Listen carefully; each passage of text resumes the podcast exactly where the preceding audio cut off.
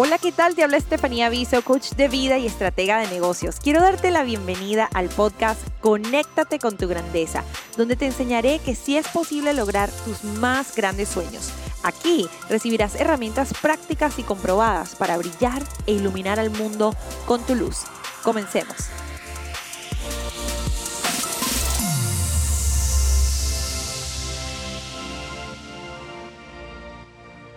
Hola, hola, bienvenido a otro episodio del podcast Conéctate con tu grandeza. Hoy vamos a hablar sobre el estrés. Te voy a enseñar cómo evitar que el estrés se convierta en algo crónico en tu vida. ¿Ok? Estoy súper feliz de estar de vuelta aquí con el podcast porque tomé un mesecito de, de vacaciones porque tuve a mi bebé mi tercer hijo, Gabriel Jesús. Estoy súper feliz de, que él haya llegado a nuestra familia. Todo salió muy bien, me estoy sintiendo genial. Y qué mejor tema para comenzar eh, de nuevo que el estrés. Vamos a hablar sobre esto porque quiero que aprendas hoy herramientas para saber manejar tu mente y cuidar tu cuerpo ah, para prevenir el estrés y evitarlo y también manejarlo si en algún momento realmente lo enfrentas de una forma muy, muy fuerte, ¿ok? Quiero ayudarte, quiero darte los tips que me han funcionado a mí y no solo a mí, que le han funcionado a miles de mujeres que hemos entrenado en The Women's School en más de 40 países. Esto está comprobado, esto funciona y espero que tomes notas, que apliques lo que vas a aprender hoy para que en el próximo momento que el estrés quiera dominarte, tú lo, tú lo domines a él. Así que vamos por ello. Bueno, vamos a hablar un minuto sobre lo importante que es distinguir el estrés bueno y el estrés malo. Recuerden que el estrés es una reacción del cuerpo para ayudarnos a quizás evitar un peligro o eh, también tomar acción, salvarnos de algo, o sea, es algo importante para nuestra sobrevivencia. Lo que sucede y cuando el estrés se convierte en dañino es cuando el estrés se convierte en algo crónico. ¿Qué pasa? El ser humano es el único animal, o sea, la única especie eh, del mundo que puede recordar una situación de dolor, de sufrimiento, de estrés y recrearla y revivirla en su mente una y otra vez. Si tú, por ejemplo, te pones a pensar en un venadito que, por ejemplo, lo estaban cazando y tenía, iba con su familia y le desgraciadamente cazan a la mamá o el cazador agarró a la madre, se llevó a la madre como tipo Bambi. Em, el venadito, ok, en ese momento seguramente va a decir, ah, murió mi mamá. Eh, no sé cómo piensa, o sea, en la forma en la que los animales ven el mundo. Y va a sufrir en ese momento, quizás va a tener una reacción en su mente, en, en su cuerpo, y luego el venadito va a seguir adelante, va a seguir su vida va a correr de los cazadores, se va a ir y esa situación traumática, esa situación de estrés ya no va a ser eh, algo que a él lo va a perturbar. ¿Por qué? Porque ellos no, tienen ese tipo de memoria ah, en el sentido, en como, como, lo tenemos nosotros los seres humanos. Los seres humanos somos el único animal, no lo animal, la única especie, el único ser de la creación que tiene la capacidad de recordar y que tristemente siempre se enfrasca en recordar situaciones de estrés, situaciones difíciles que le causan sufrimiento. En el caso del estrés eso pasa muchísimo. Cuando estamos viviendo una situación difícil, la tendencia es a rumiar, o sea, pensar y pensar y pensar sobre la misma situación una y, otra vez. Y esos pensamientos constantes y, y repetitivos sobre algo que nos genera nos hace sentir que hay una amenaza, nos hace sentir que estamos, que no estamos seguros, nos hace sentir tristes, nos hace sentir eh, molestos, esa repetición de esos pensamientos indeseados, o sea, de cosas que nos dan miedo, hacen que el estrés se convierta en algo crónico. Entonces, es importantísimo entender que está en nuestra mente poder aprender a manejar los pensamientos para disminuir el estrés. Y esto es solo una parte porque hablaremos de la parte mental y psicológica. Yo no soy psicólogo, ustedes lo saben, pero sí he estudiado esto y hablaremos de esa parte mental, de cómo pensamos, pero vamos a hablar del efecto ah, del estrés en el cuerpo y cómo también muchas, muchas em, cosas fisiológicas o físicas pueden tener un efecto en nuestra mente. ¿Ok? Entonces hablemos de la parte mental primero y luego pasamos a cómo el cuerpo también tiene que cuidarse para poder evitar el estrés. Entonces, ¿qué es lo que tenemos que cuidar muchísimo durante una situación de estrés? Número uno, nuestro lenguaje. Las palabras que utilizamos para procesar la situación, las preguntas que nos hacemos durante esa situación difícil y lo que, lo que hablamos, lo que decimos cuando eso sucede. O sea, el, lenguaje es súper importante porque nuestras palabras generan una reacción en nuestro cerebro, crean una imagen y esa imagen luego hace que nosotros sintamos una emoción y esa emoción hace que tomemos una acción y esa acción es lo que nos lleva a un resultado.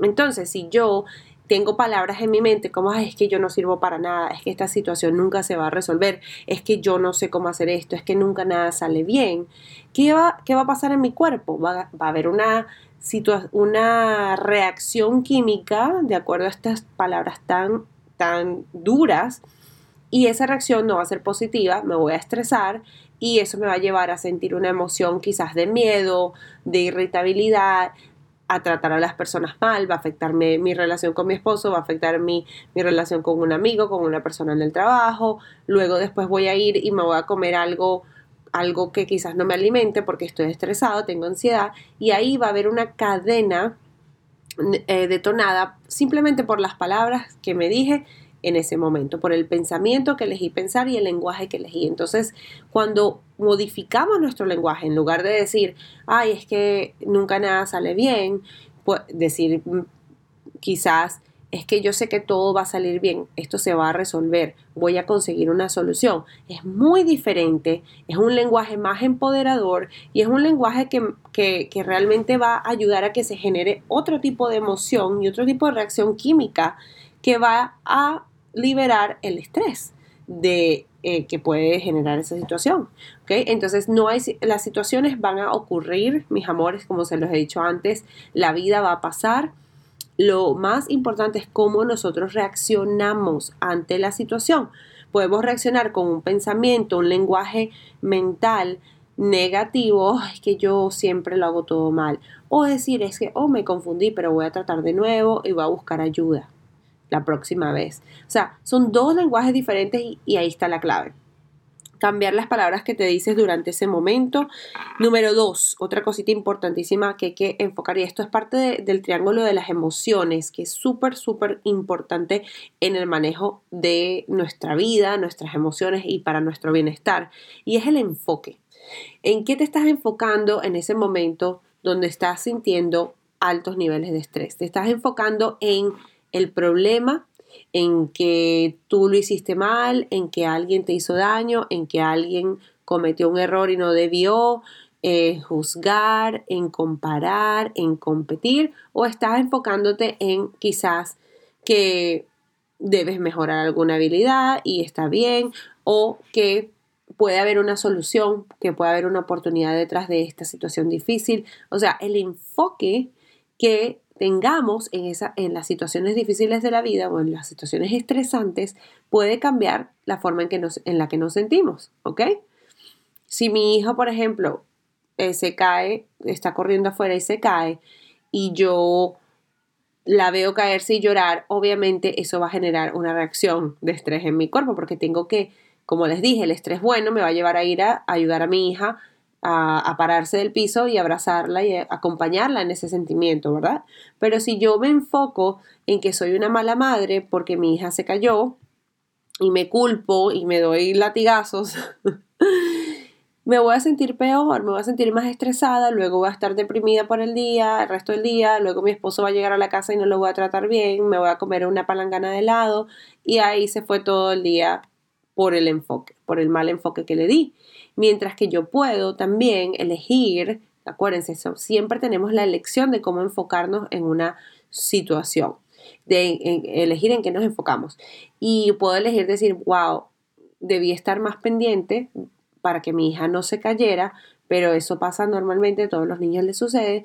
Me perdono, o sea, no me doy, no me hago sentir mal y me preparo mejor para la próxima vez que ella esté jugando afuera em, y así me siento mejor. Entonces ahí ven que hay una diferencia entre los dos, ah, las dos situaciones. Esta es una situación muy básica, muy simple. Sé que hay situaciones más complicadas, pero en todas las situaciones tú tienes el poder de manejar el lenguaje interno, tu lenguaje interno y tu enfoque.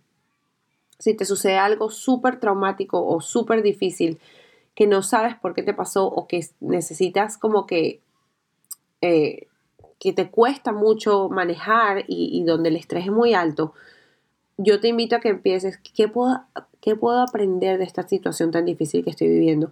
Por, eh, ¿Cuál sería la lección que puedo extraer de esta situación para poder enfocarte en eso en lugar de enfocarte en tu error y, hacerte sentir peor quizás por lo que ha pasado, ¿ok?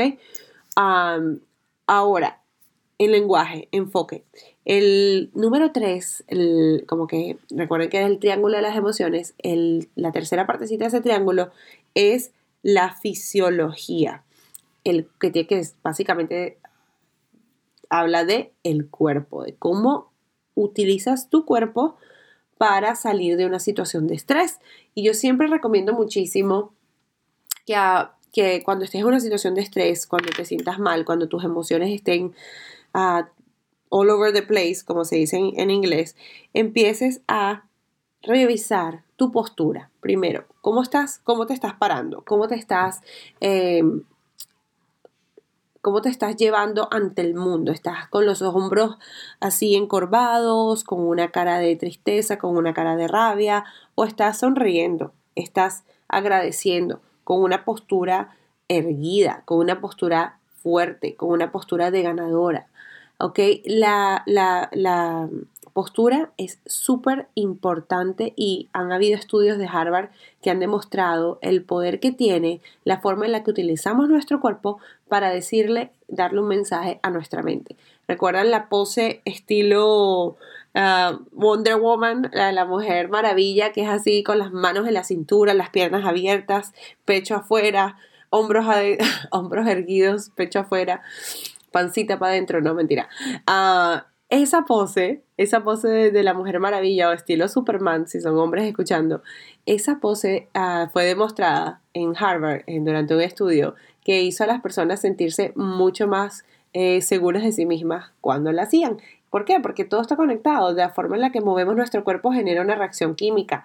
Así que la postura es importante y más allá de eso, que la fisiología, de la fisiología en un momento de estrés o un momento de tristeza, eh, es que tenemos que cuidar también nuestro cuerpo para poder mitigar y manejar el estrés. El sueño, dormir a las horas suficientes para que nuestro cuerpo esté, tenga menos niveles de cortisol, esté funcionando óptimamente, es importante. Un cuerpo cansado es un cuerpo estresado a nivel físico, a nivel mental y a nivel a todos los niveles. También la alimentación, como todos lo sabemos, es importantísima y como no me voy a meter a, las, a fondos en la alimentación y el sueño, también quiero hablar sobre las rutinas, las rutinas, la organización y las habilidades que tú puedas aprender para mejorar tu estilo de vida, para hacer que las cosas fluyan mejor, va a tener un gran impacto, van a tener un gran impacto en tu capacidad de vivir con menos estrés. Así que importantísimo ver esas áreas porque allí está la clave para poder vivir una vida con menos estrés. Recuerden, los pensamientos son clave y también el enfoque. Así que vamos a trabajar en eso. Eh, te recomiendo que la próxima vez que te enfrentes a una situación de estrés, observes tu diálogo interno para ver si ese diálogo interno que está sucediendo en tu mente te está ayudando a sentirte menos estresada o más estresada. Y si sientes que el diálogo interno no te está ayudando, es hora de empezar a cambiarlo. Creo que con esto ya les he dado bastante tarea, así que vayan y utilicen alguna de estas herramientas durante una situación de estrés y me cuentan cómo les fue. Pueden enviarme un mensaje a mi email y también escribirme en Instagram, seguirme, me encantaría conocerlas por allí. Y también si quieren unirse al grupo Diseña la Mujer que quiere ser, están las puertas abiertas para ustedes, siempre estamos compartiendo contenido de valor allí con una comunidad maravillosa. Y obviamente si necesitan apoyo o una recomendación no duden en agendar una llamada para hablar y aprender más sobre mis programas. Espero que tengan un día maravilloso. Si te gustó este episodio, compártelo con alguien que lo pueda necesitar Y si puedes, si te gusta este podcast, danos unas 5 estrellitas o un review en iTunes o tu plataforma favorita para escuchar el podcast. Un abrazo y nos vemos en el próximo episodio.